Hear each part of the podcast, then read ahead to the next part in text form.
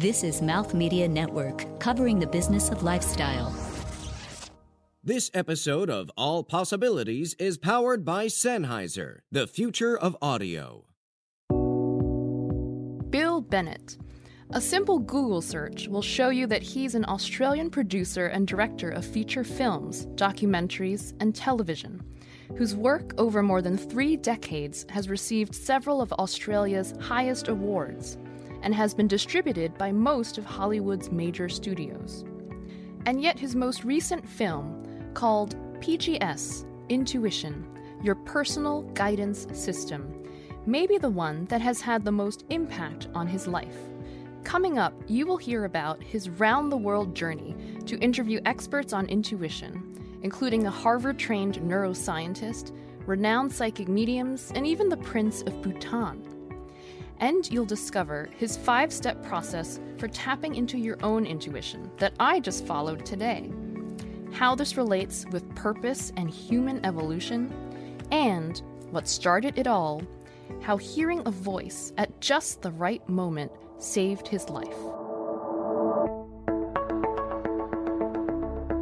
Welcome to the All Possibilities Podcast. I'm your host, Julie Chan, intuitive life purpose coach and founder of Being My Purpose. Together, let's embark on a discovery of all possibilities.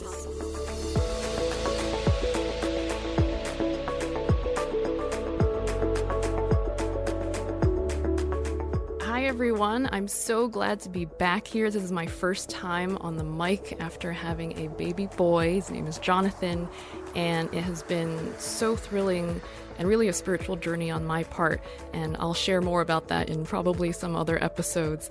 But uh, it is just a fantastic honor to have my first guest back on the show today. His name is Bill Bennett, and uh, you will hear so much more about him and hopefully see more of his movie, his film that he has created. It is absolutely beautiful.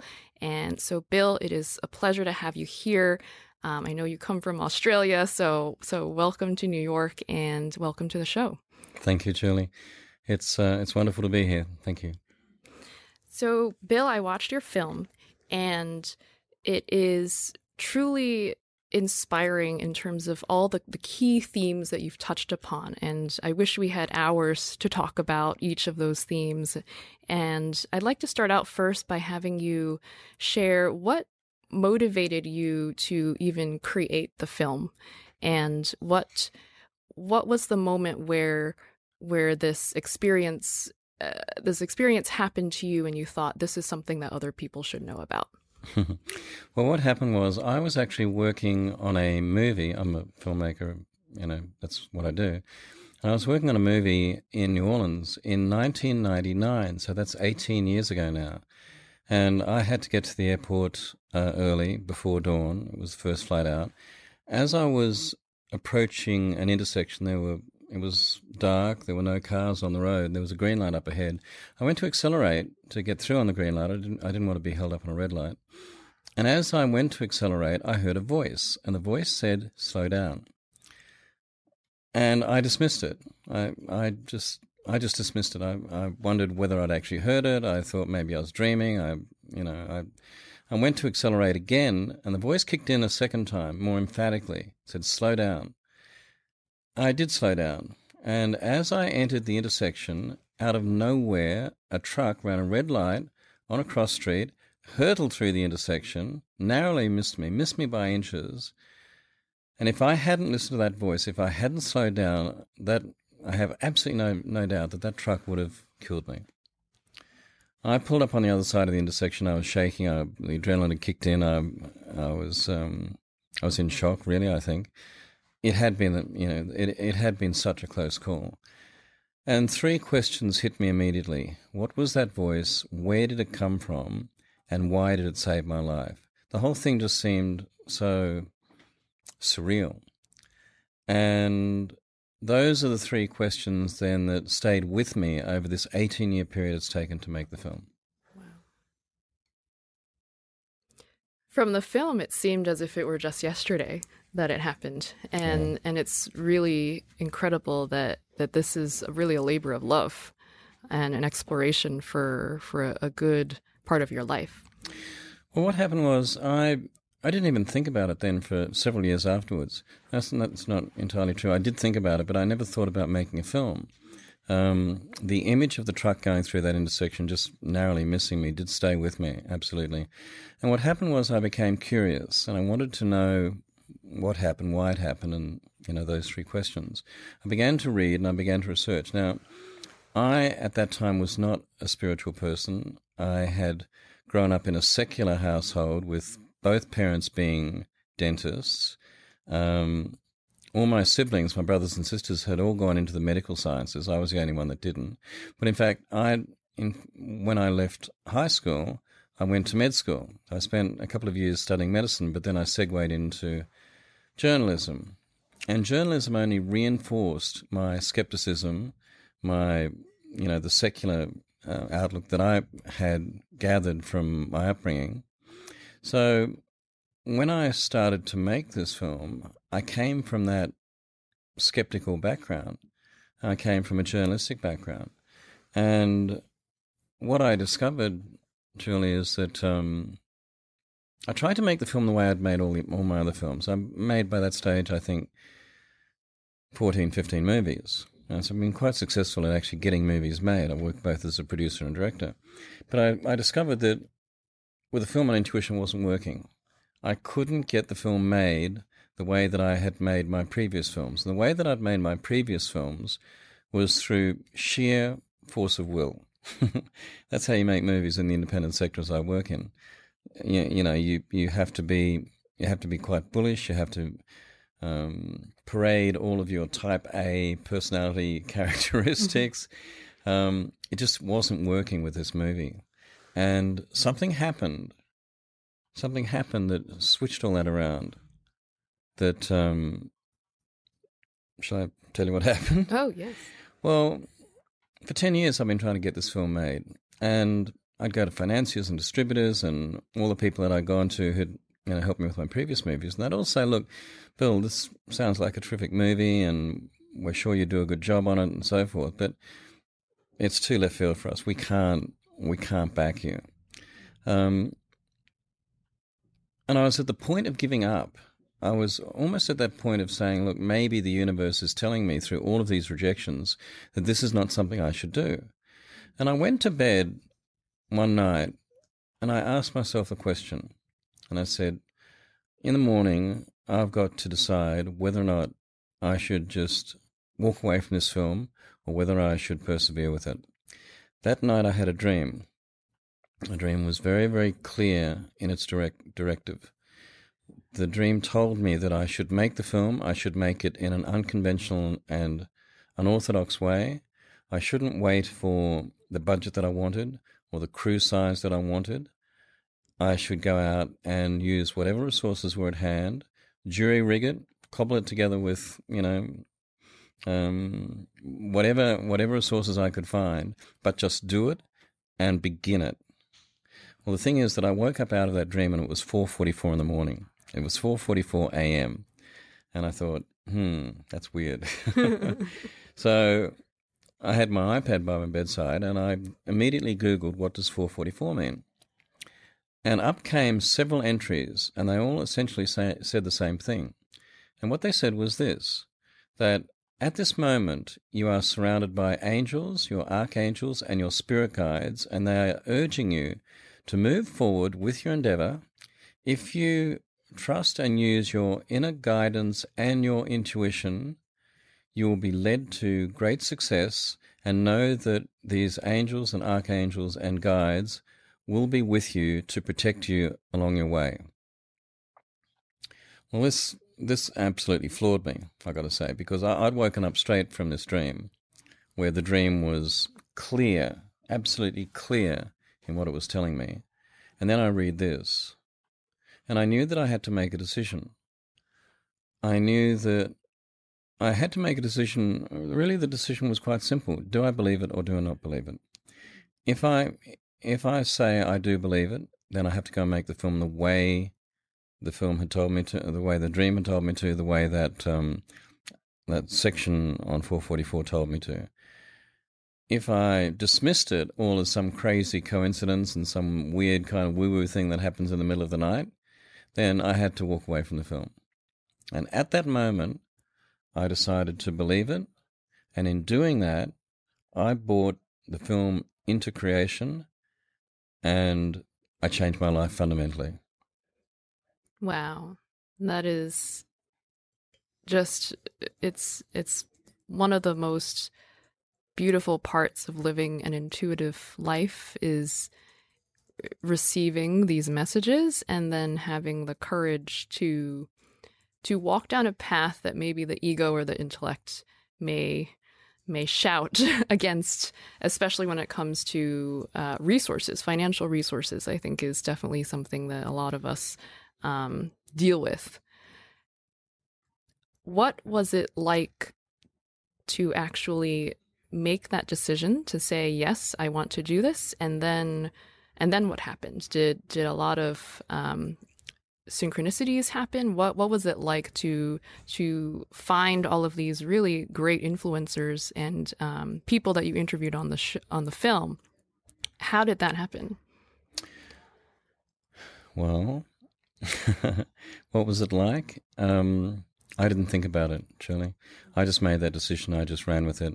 If I thought about it, if I, if I, I figured that if I, if I tried to rationalize it, I would get, get scared and I'd pull out. So I didn't. I just, having made the decision, I just ran with it. So what happened was I, I went back to sleep. I woke up a few hours later. I got onto my travel agent and booked flights to India because I figured that was a good place to start. I knew that I had to learn more, and I knew that eventually I would come to America to, you know, to talk to people there. I never had a list of who to interview. Um, having made the decision to go down this path, I decided that I would give myself over entirely to guidance. I got on the plane to India. I had nothing lined up.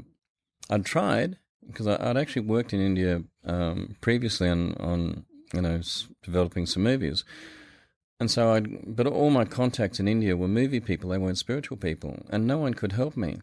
And I got into the back of a cab after I landed in Bombay Airport, and I'm sitting in the back of the cab with my wife, who produced the movie with me, and I'm starting to feel really, really anxious and nervous because I had nothing lined up. You know, I bought this expensive camera and I had all this sound gear, and you know, my wife and I had put in our retirement savings to kick it off, and I had nothing to do. I had nothing lined up. And while I was sitting there in the back of the cab, I had I had in my mind's eye a recollection of having seen a billboard on the side of the road, on the side of the highway going into the going into the city. I remember the billboard clearly, probably from a previous trip to Mumbai.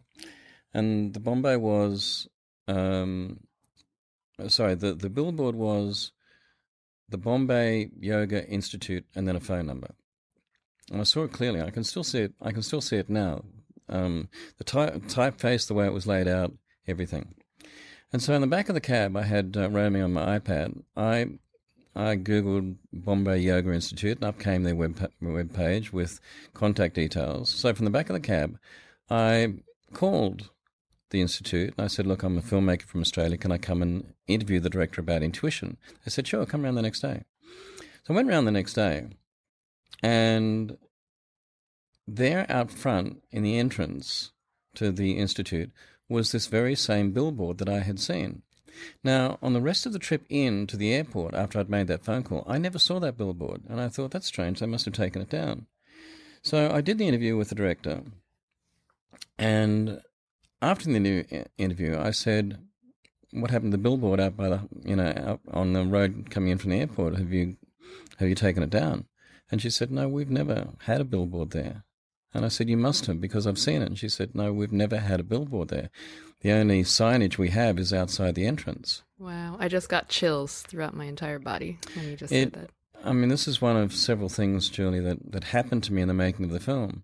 Because what happened was this uh, with that interview with that lady, um, a remarkable woman uh, who's in the film, um, she said, Where are you going next? And I said, Well, I was thinking of going to Rishikesh. And she said, Well, you really should see this extraordinary person who is a living saint and he runs the most the most renowned ashram on the Ganges in the northern part of India. And so I went to Rishikesh, I met him, and that was really the start of the film. You know, he then directed me to somebody else, and that person directed me to somebody else. And so I now have a movie that has all of these, you know, probably the top experts in intuition from all around the world.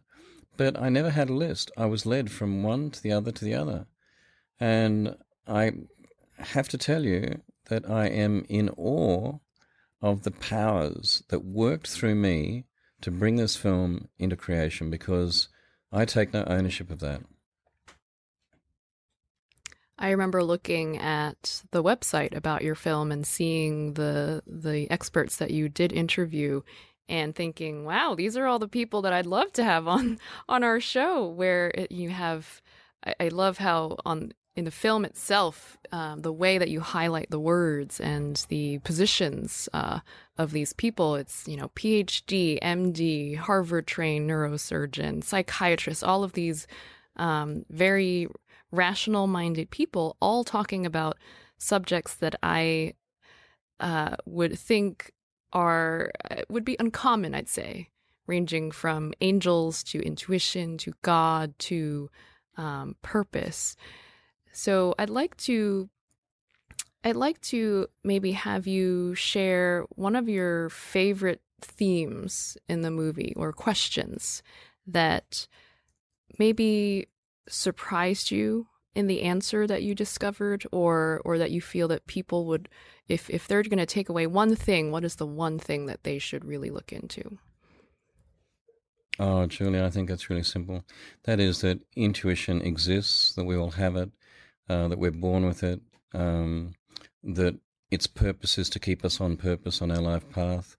Um, i proposed in the film and it was validated through the responses that I got, that intuition can be regarded as a legitimate functioning system in the body, as as legitimate as the systems we know that science has already validated, such as our our digestive system, our circulatory system, our central nervous system, and so forth.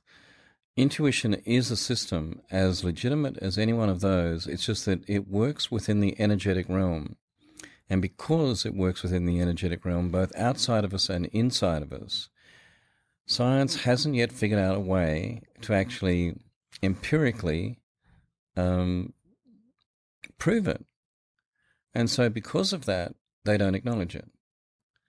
But if you look at Eastern um, Eastern medicine, you know, you look at the Chinese and the way they've charted the um, acupuncture meridian paths through our body and so forth.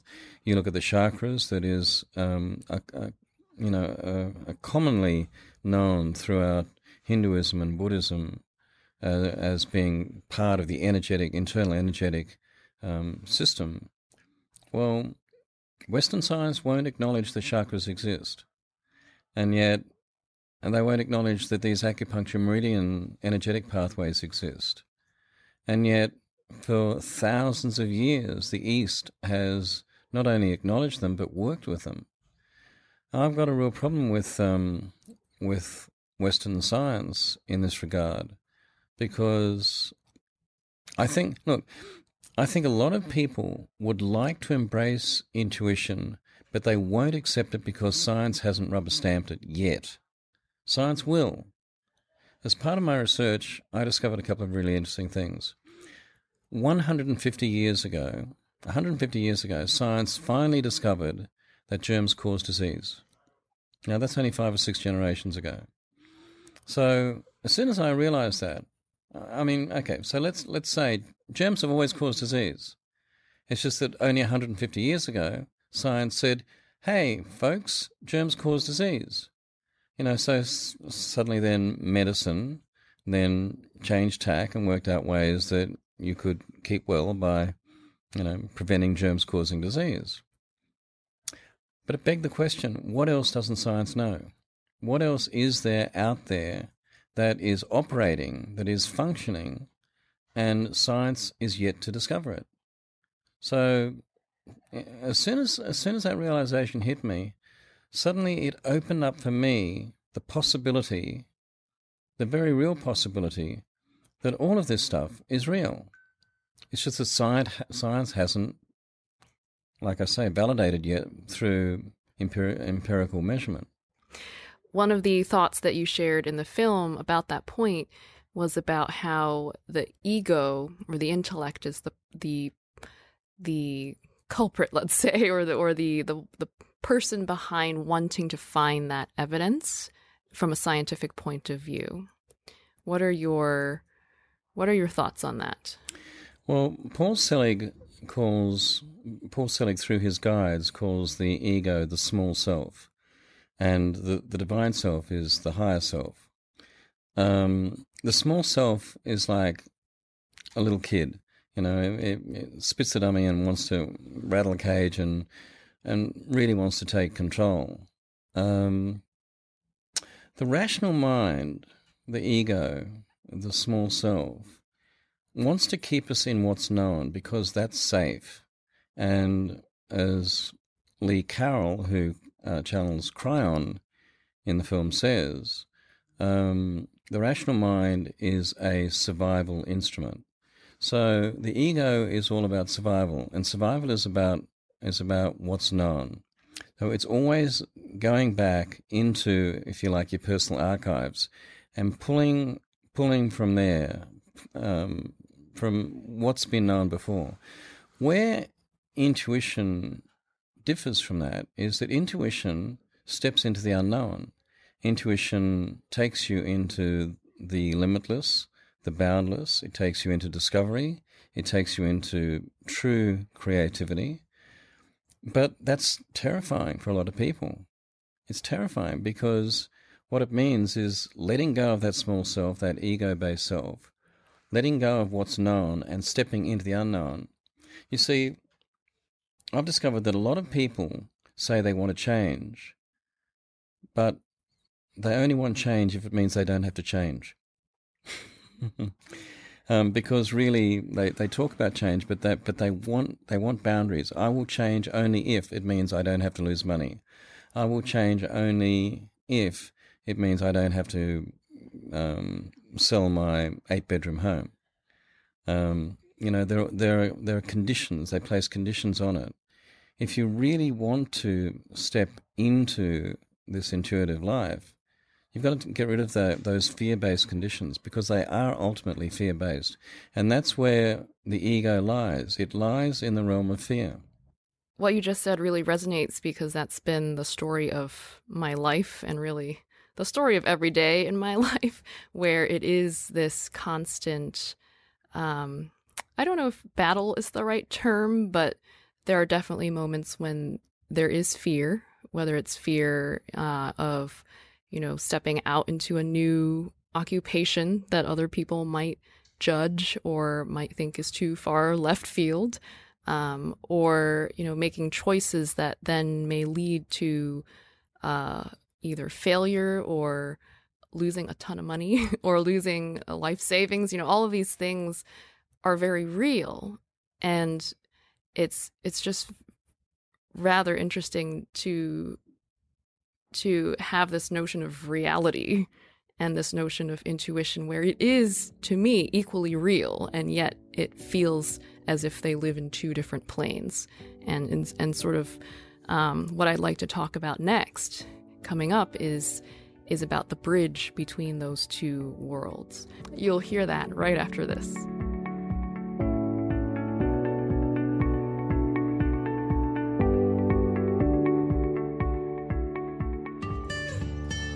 Do you have a story or a comment you'd like to share? I'd love to hear from you. Follow the show on Twitter, Instagram, and Facebook at All Possible Show. You can also connect with me directly at my own website, beingmypurpose.com.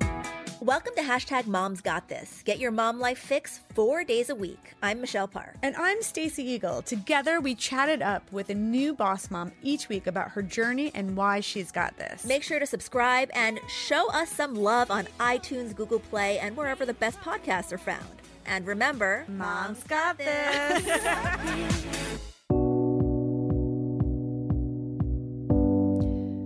Bill, you talked about fear, and this applies to every aspect of our lives when we really look at it closely. How do you address it? Know, I tell you what, I look around, I look around, and I see how people ac- accept fear as a part of their life, and they don't even question it. To give you an example, it's maybe not such a, a, a, thing in New York, but where I live in Australia and in other parts of America where I've seen, so many people drive these stupid, huge SUVs.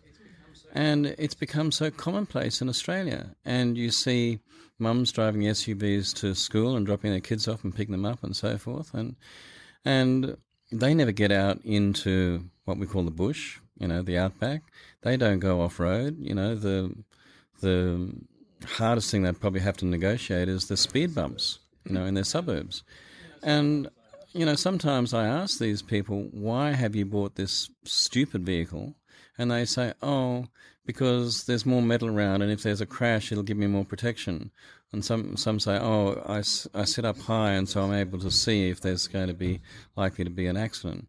Well, the fact is, because they've got a three ton vehicle or whatever the hell it weighs, it's going to be harder to stop. It's going to be harder to maneuver. In fact, it's less safe. Um, but there is this, but there's this fear operating, and that's just one small way. Um, I'm astonished that people get flu shots. Now, why would you inject germs into your body to stop germs from getting into your body? It makes no sense to me. I mean, it's just nonsensical. And so, you know, but it's accepted. The whole pharmaceutical and vitamin industry is based on fear. There's um, in, insurance. The whole insurance industry is largely based on fear. Um, we have accepted these as part of our way of living. We don't question it, but I question it. You know, um, mind you, coming here to America, I have taken out insurance because if I get hit by one of those SUVs, I'm going to be in hospital. It'll send me bankrupt. So, you know, I'm a screaming hypocrite. what role then does intuition play? It it seems to me that it may be difficult to to have fear in our bodies in one moment and connect to our intuition in that same moment. How how would you approach that? I have to say that I am largely devoid of fear. And how I have got to that point, and I can only ever speak from my perspective, how I have got to that point is by reaching an understanding and a belief that guidance is real, that it exists, that it is protecting me, as it was said in that, that 444 thing that, that I read that morning, um, and that I myself are an aspect of divine energy. Now, having come to that belief, what's there to be afraid of? For a start, I'm no longer afraid of dying. I'm no longer afraid of the people around me dying. I'm no longer afraid of ill health. I'm not afraid of losing money or lack or losing social status, any of these things. I have largely left fear behind.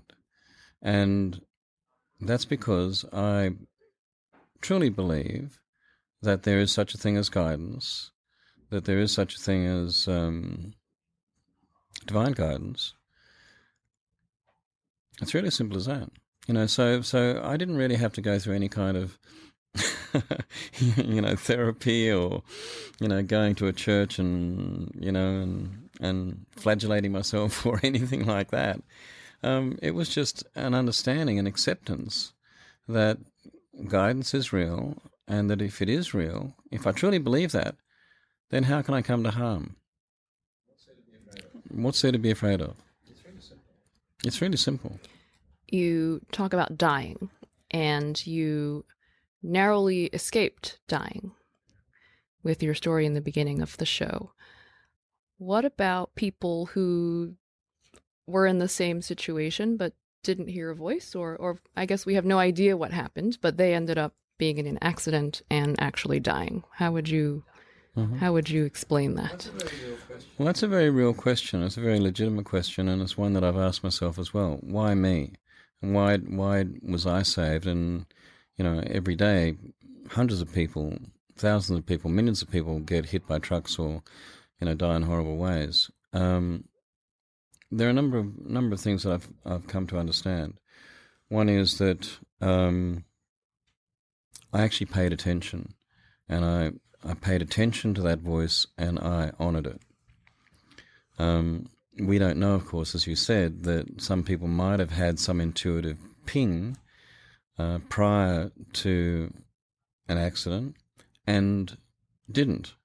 You know, they didn't pay attention to it, they didn't honour it, they didn't uh, listen to it and act on it. I did. Um, so there's that. But having said that, I don't think that I'm in any way special or unique or um, smart, anything like that. I mean, that voice kicked in the second time and just went, whoa, okay. I, I didn't even think about it. I, ju- I just put my foot on the, on the brake. Um, there's that. I was told by a Buddhist scholar up in the Dalai Lama temple complex up right at the foothills of the Himalayas that he thought that that voice was what he called a karmic imprint from a, a previous incarnation of myself where basically I had accumulated good karma. I call them brownie points, Kar- karmic brownie points, or karmic get out of jail free cards. and um, and because of that, because I had in previous lifetime or lifetimes accumulated good karma, it was now, you know, it was now paying me back. But what he did say, interestingly, was he said, "Look, you have been given a second chance, and now you've got to make sure that the life you lead from this point on is worthwhile. You do something with that second chance." Which which was interesting. The third aspect, which is a lot harder for you know some people to grasp, is maybe it's your time to go. You know, maybe it is just your time to go. Um, maybe a couple of things. Maybe you have fulfilled the function for which you were incarnated, your purpose, or maybe your death is to, in some way, impact on someone else. So you don't know because this is all interrelated. It's all it's all multidimensional. Every everything is connected. So you don't know that maybe you were meant to die at that point, or the person that killed you is serving a you know is playing out some kind of karmic function. You don't know these things. I mean, we don't know these things, but getting back to your question as to you know why do hundreds of thousands, millions of people die and I didn't. Um, I like to think that I was a good bloke. I like to think that I was a good bloke in a previous lifetime. That's what I like to think. That's that's my favourite reason And that because I don't think I've necessarily been a good in this lifetime. and and that maybe part of your purpose is to use that experience and make this film and share that message. Julie, you're absolutely right. That's um, I didn't realize it at the time, but I've come to realize it now that that I do see what happened to me as as being my purpose, as for you know that that that my purpose now is I can see now has been to make this film and to make people aware of the journey that I've been on not necessarily to proselytize and to get on a soapbox and you know and say, "Boy, you got to listen to your intuition," and you, you know, if you listen to your intuition, then you know you're going to lead a better life. It's not that. All I can do is just say, "Look, this is what happened to me, and it's changed my life. It's changed my life fundamentally and for the better." And then you can draw from it what you want. I mean, that's, I do see that near fatality now in linear terms as being right. It's brought me to this place right now where I'm at, which is my function now is to tell people about intuition. Beautiful. Can I Yeah. tell you a theory that I have? Oh, Not a theory. It's look. Let me talk talk to you about intuition for a second because it really confused me. I, I when I when I started out thinking about making this film, I was confused about intuition because it seemed to me a word that was bandied around almost indiscriminately, randomly, without any kind of cogent, coherent um, understanding of what the word is. I would read these books by Malcolm Gladwell, Blink, and Professor Daniel Kahneman, Thinking Fast and Slow, and these very famous books. And they talked about intuition, but it wasn't the intuition that happened to me in that car. And I thought, what is intuition? Um, and I've come to, I've come to believe this: that intuition can be uh, defined in three categories. The first category is what I call survival intuition, which is survival of the species, and that's the intuition that a parent has for the health and well-being of their child. I mean, you hear stories all the time of how a mother inexplic- inexplic- in let me do that again. inexplicably, inexplicably knows when her child is in danger, um, and it happens with with fathers as well.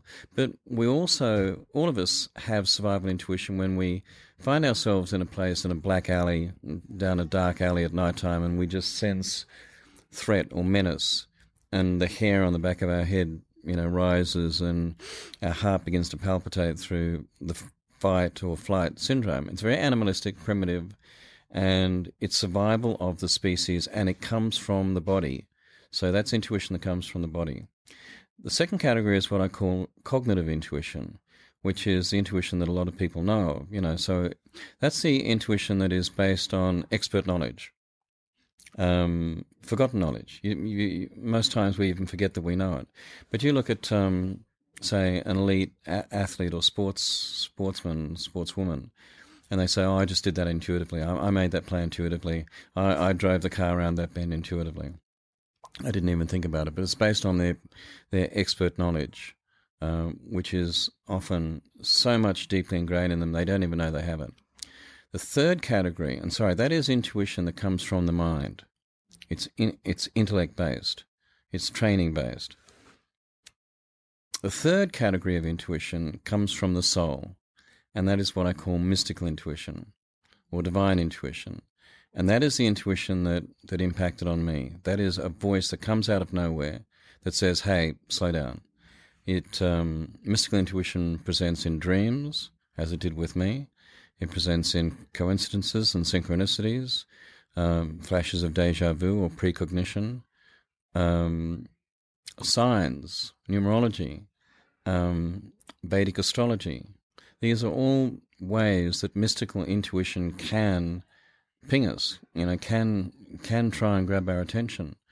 And as I say, that is intuition that comes from the soul. The mystical intuition is the the area that has made a huge impact in my life and where I think human evolution is sort of heading in that direction. Um, I'd say maybe maybe we used to as humans connect to that fairly easily if you look at different cultures, but now for whatever reason our society is um, starting to remember, maybe starting to um, accept, embrace this area, this field. How how would you advise someone to connect to the, to that part of themselves?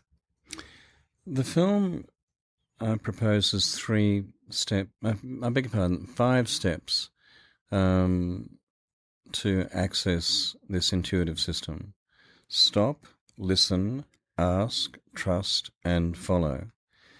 Um, but Julie, I think even before that, I think there's there's there are two sort of preliminary steps that people need to do. First is they need to acknowledge that intuition exists. They fully need to acknowledge that because um, without acknowledging that it exists, you can't move forward. The second is that you then need to be willing to work with it because it is like a muscle. It is an energetic muscle. We all have it, we're born with it. But in a lot of us, it has atrophied because we don't use it. And we, you know, we haven't used it for a bunch of reasons, but fear is largely one of them. So to to use to develop your intuition to access those skills you have to start using it and using it on little things and a couple of ways that i can suggest you do that. But this whole thing of stop listen ask trust follow is a really good way for somebody to start to become more intuitive. You've got to stop. You've got to get rid of the busyness of your life. And that doesn't necessarily mean you've got to find a cave somewhere and sit cross legged for 40 minutes a day and chant Om. You can do it in the shower. You can do it walking in a park. You can do it swimming. You can you can do it just listening to beautiful music. Um, you need you need to stop and allow.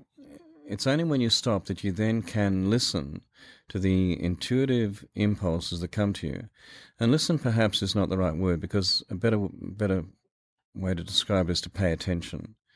Um, our intuition, as I said before, is trying to trying to grab our attention all the time, but a lot of us we just shut down. We're not even aware of it.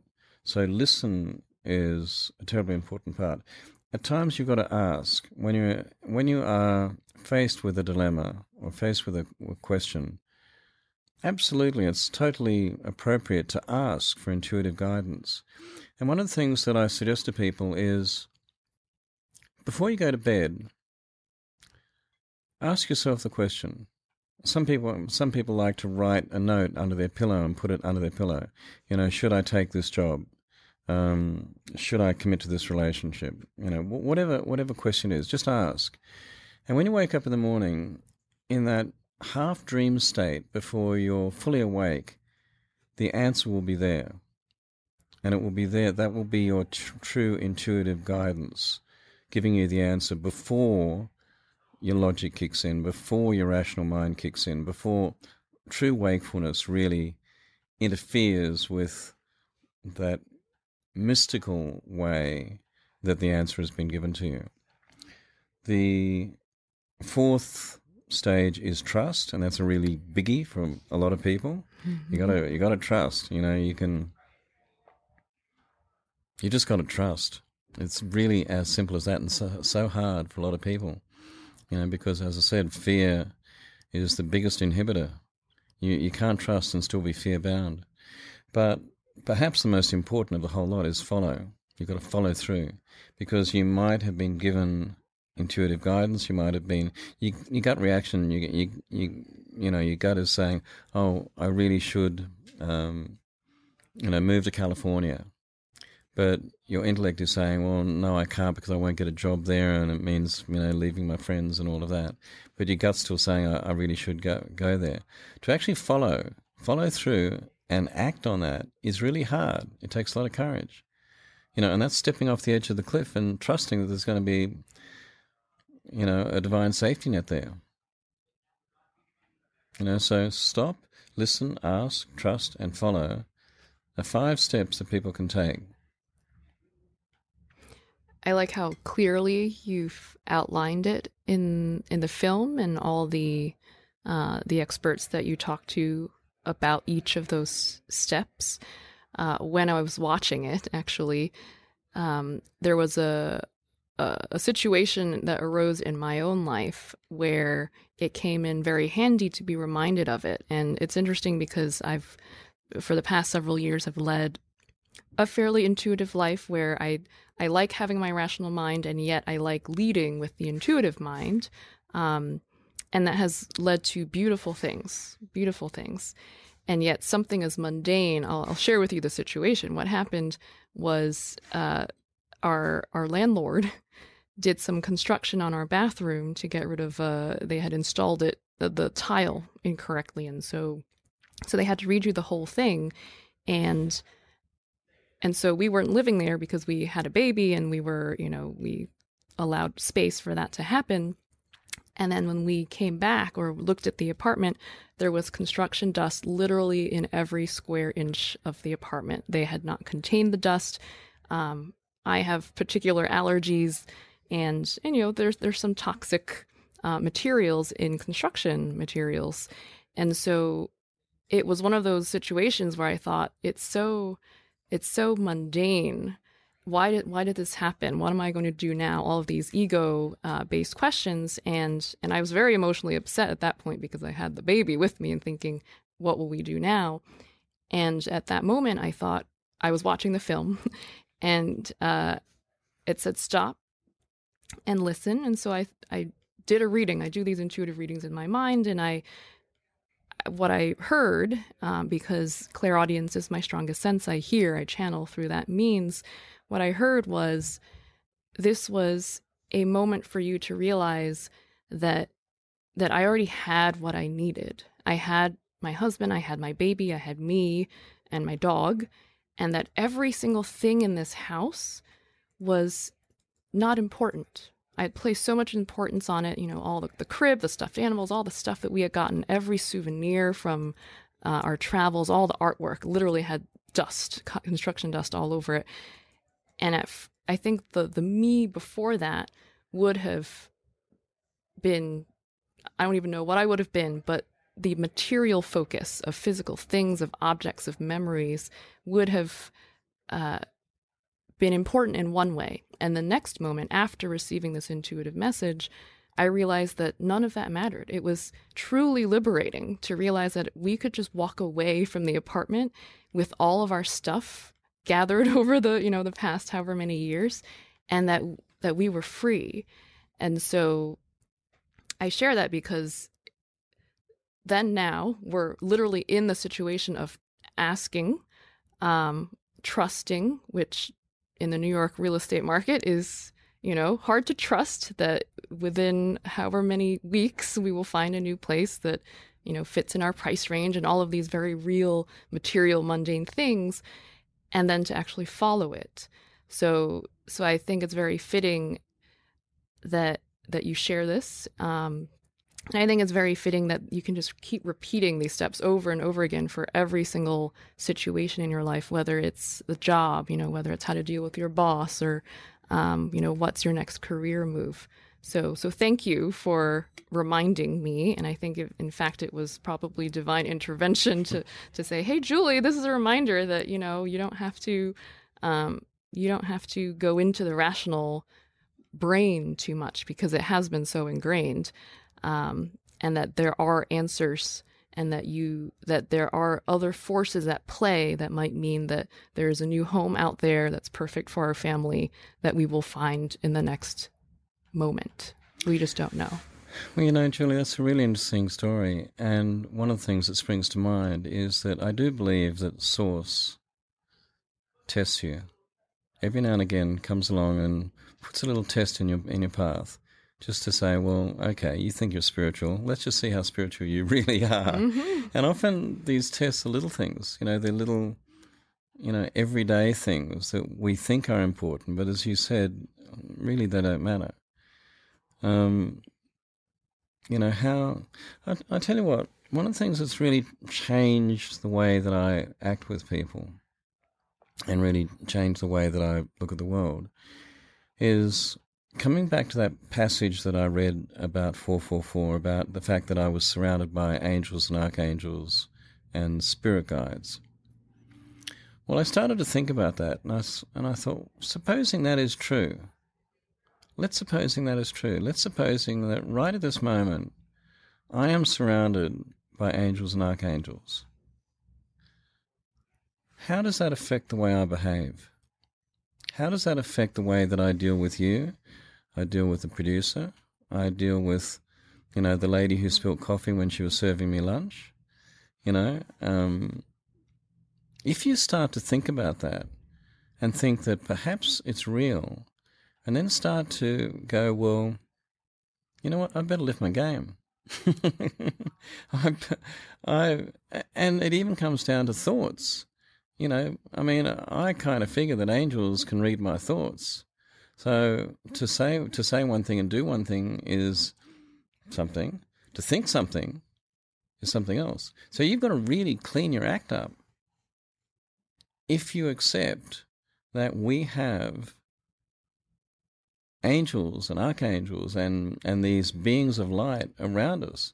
Now, as it says in the film, as Carolyn May says in the film, their job is to protect you and guide you to. She says it beautifully. Guide you to the to the safest place in the room. Um, but yeah, I you know I, every now and again I do think about this, and I gotta say it's made a huge change in the way that in the way that I deal with people. I had a situation where I have been estranged from my sister pretty much since I can remember. Uh, she used to bug me. I used to I used to be a really narky kid, and I used to do things that would just rile her. And over the decades, it has got to a point where we just don't speak to each other. And if I do speak to her, she always thinks that there's something behind it, and that you know that I'm setting her up. Well, as I was making this film, I started to think about that and I thought, well, you know what? If I am going to clean up my act, I should do it in my own backyard. And I called up my sister and I said, you know what? I love you. I forgive you. Even though I had nothing to forgive, you know. I mean, it was really she should be forgiving me. uh, that's my ego. Yeah. um, but I said, I love you. I forgive you. Let's talk. From now on, I'm going to call you up randomly. Don't think there's anything, you know, any hidden agenda. Don't think that I'm trying to, you know, that I'm playing some sort of mani- mani- manipulative there. Expedite. What was that other thing I did? Yeah. Manip- don't think that I'm trying to manipulate you or anything like this. I just want to be friends. And that's what's happened. And that came from this this thinking that perhaps there are angels around me and that yeah, I should clean up my act. and in that moment of courage because with estrangements it takes a lot of courage to be the first one to make that phone call right Yeah, and it takes a lot of courage to say, "Hey, I love you and I forgive you," um, because forgiveness, as as Norm, Dr. Norm Shealy says in my movie, forgiveness is perhaps the most important thing, characteristic that we can take into our lives. If if you do forgive, then suddenly everything becomes so much lighter. One of the things that has has come out of this shift that, that I've undergone in the making of the film is this that I no I no longer feel disappointment. I don't feel disappointment in myself or in other people. And I think when I when I when I analyze why I don't feel disappointment anymore, it's because I've I've got to the point where I no longer judge. I don't judge myself. I don't judge myself in comparison to other people. I used to do that a lot. It's one of the reasons why I was so hell bent on you know high achieving. I don't do that anymore. Um, I don't judge others. You know, I accept that everyone really is doing their best. Everyone's trying to do their best. When you think about it, everyone's really trying to do their best. Now, you might think that they're being misguided, but you know, you don't know what sort of horrible day they might have had. They might have just found out that you know their child has got leukemia. You don't know. So if you if you start to look at people as as being like you, an aspect of the divine, trying to do their best, well, suddenly judgment drops away, and with judgment dropping away, disappointment drops away. Bill, you talked about the impact of this journey on your own life. Um, coming up, I'd love to learn more about the impact that you have seen in other people's lives from watching the film or even interacting with you.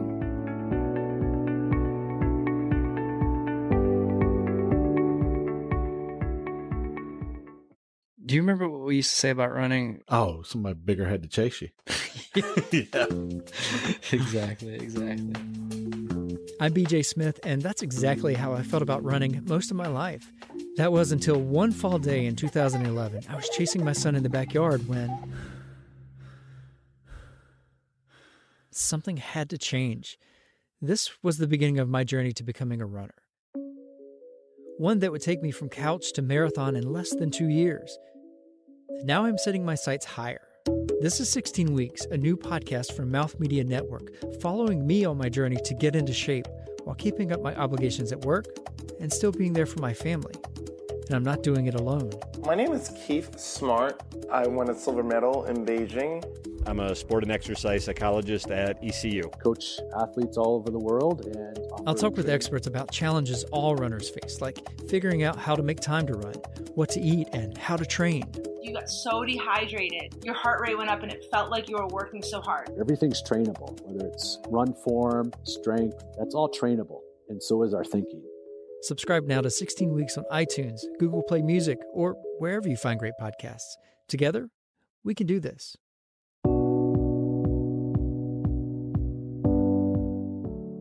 So, Bill, you had talked about the impact on you. What has been the impact on others from watching the show? Sort of the response that you've seen and the range of responses that you've seen, and and also a little closer to home. You had talked about your sister, but how about your um, your own family life? Let's say, like with with your wife, with your siblings. You had mentioned who were all in the medical field. How has that impacted your life? Mm-hmm. Well, first off, um, the impact that the film has had on the audiences. Um, I have to say that I have been astonished at the responses that I've been getting. The responses have been quite overwhelming, really overwhelming. Um, people have come up to me and looked me in the eye and said, "This film is going to change my life," and you know, I do Q and A's after the screening, some of them that I can attend, and people come up to me after after the Q and A's, and and they are just genuinely thankful that I've made the film, and that a lot of people say this validates the way I've been thinking, or this validates the way I want to move forward, um, and that kind of thing. But perhaps the most um, moving and powerful expression of this is that I was at a screening and I was surrounded by people after the Q and A, and they were wanting to talk to me and and you know and so forth, and ask me further questions. And there was this young man, tall, gaunt young man, who was sort of sort of on the periphery a little bit, and he was sort of pacing around, and and I knew that he wanted to talk to me, and I found a moment to clear a bit of space, and and he kind of rushed in, and he, he said to me very quietly, before this film, I was going to take my own life, but now I'm not. And then he walked off. And I thought, wow, wow. Um, in terms of how it's um, it's impacted on those around me, um, the, the toughest screening, Julie, the toughest screening that I've that I've attended is the one where my family saw it. And, um, and by my family, I mean my mother, who is still alive, um, my brother, my sister, and you know, and their and their their immediate family. And the best I got from them was at the end they kind of slapped me on the back and said, "Gee, Bill, that makes you think." um, they, um, my my family, my family doesn't believe it, and they don't believe I've really changed. And I think probably, you know, over what I'm shortly going to turn 65, over a long period of time for me, at this quite late point in my life, to do a fundamental switcheroony, you know, as I as I have, maybe maybe it is hard for them, but there's certainly I have demonstrated to them the fact that I would call up my sister and tell her that I love her and that I want to be friends was astonishing to them, absolutely astonishing, because we have my, my, sister and I have been at daggers drawn for all of our life. Um, you know, so there was a practical demonstration of the changes that I've been going through. Um, my wife is on a similar spiritual journey, and we're lockstep, and we're hand in hand, and we're having the best time. We're just having the best time.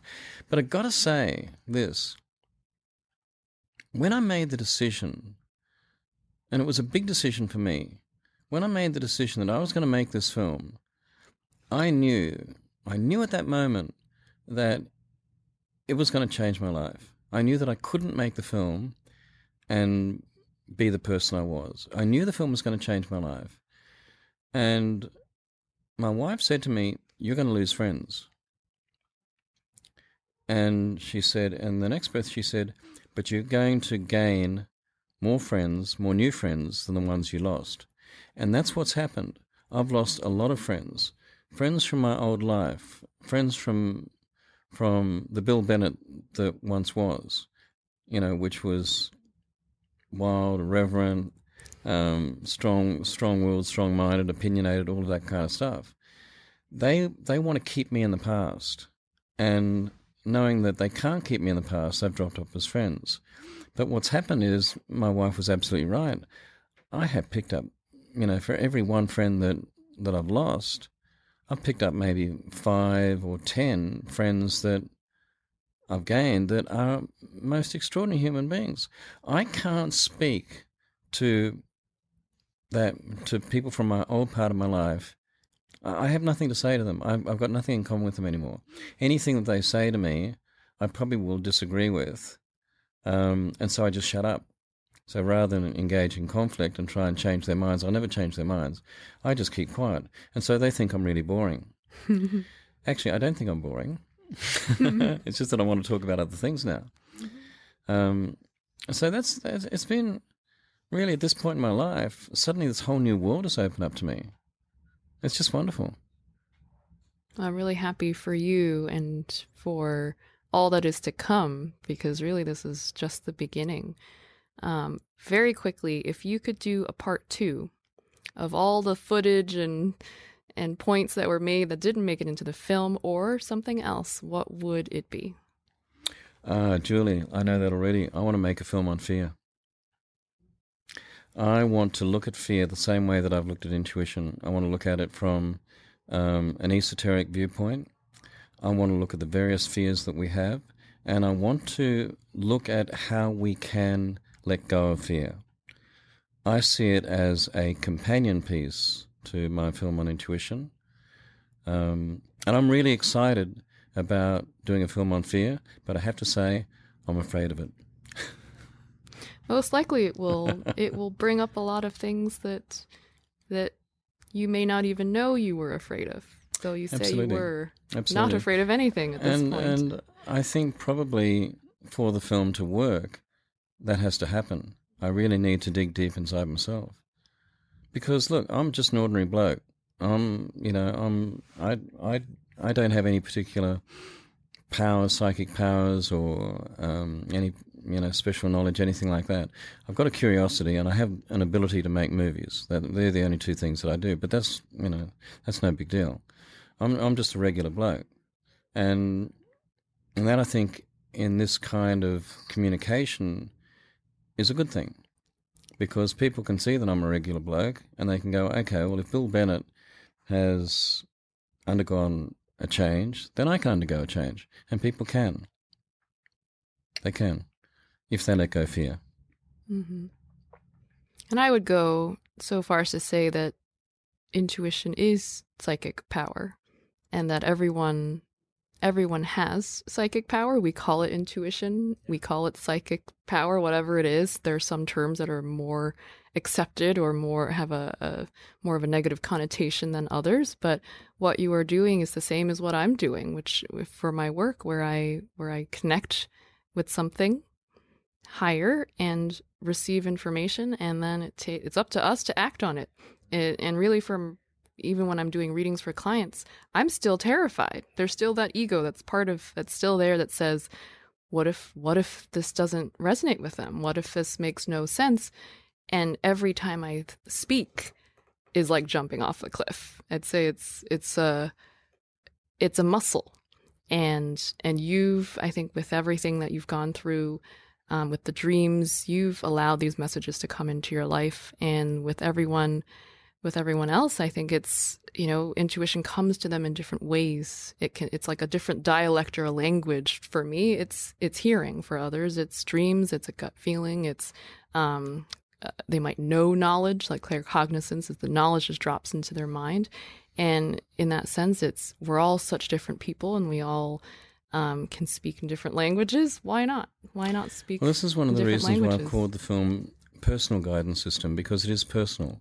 And you're absolutely right, Julie. The thing that I've come to realize is that intuition connects with us personally according to um, according to our particular propensities, our particular sensitivities. It is personal. Absolutely right. And speaking about nervousness, I was in San Diego the other night I had a screening with James Van Praagh. Now, James Van Praagh is one of the most highly sought after, one of the most famous psychics on the planet.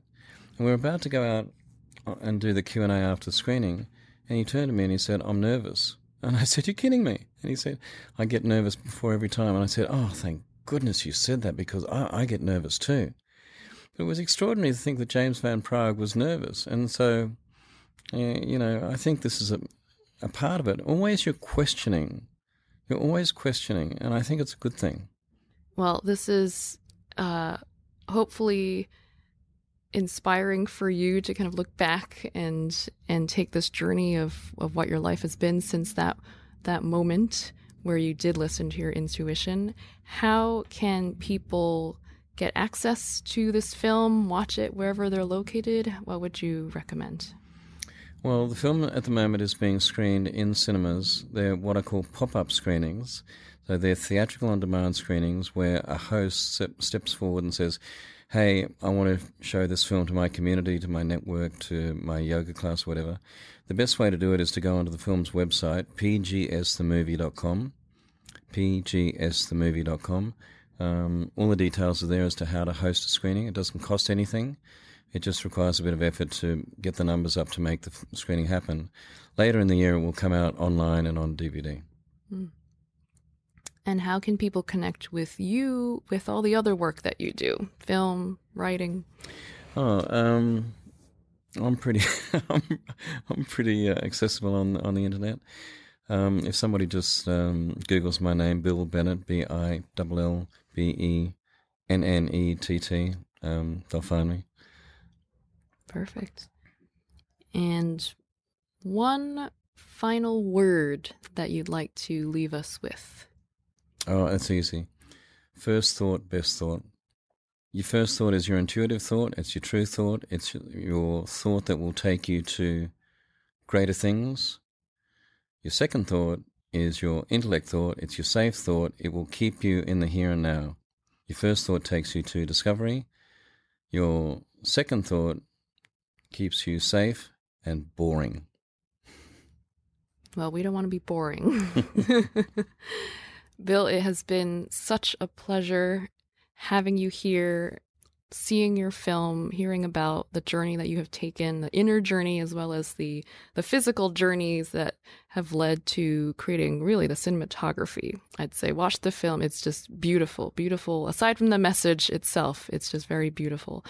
And uh, I hope to to connect with you again when you are back here. Thank you. Thank you, Julie. It's been a real pleasure. And for you, go watch the film, follow the steps, be reminded of of how intuition can help you in every aspect of your life, and let us know how it goes. From anything as mundane as my rental situation to something else that is that is a big life-changing moment in your life. And until the next time, be on the lookout for all possibilities.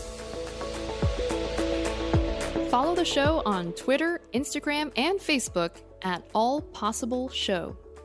Episodes are available on iTunes, Google Play, and our website, allpossibilitiesshow.com. This show is produced by Mouth Media Network. No portion of the show may be distributed or published without the expressed written permission of the producers. Thank you for joining us.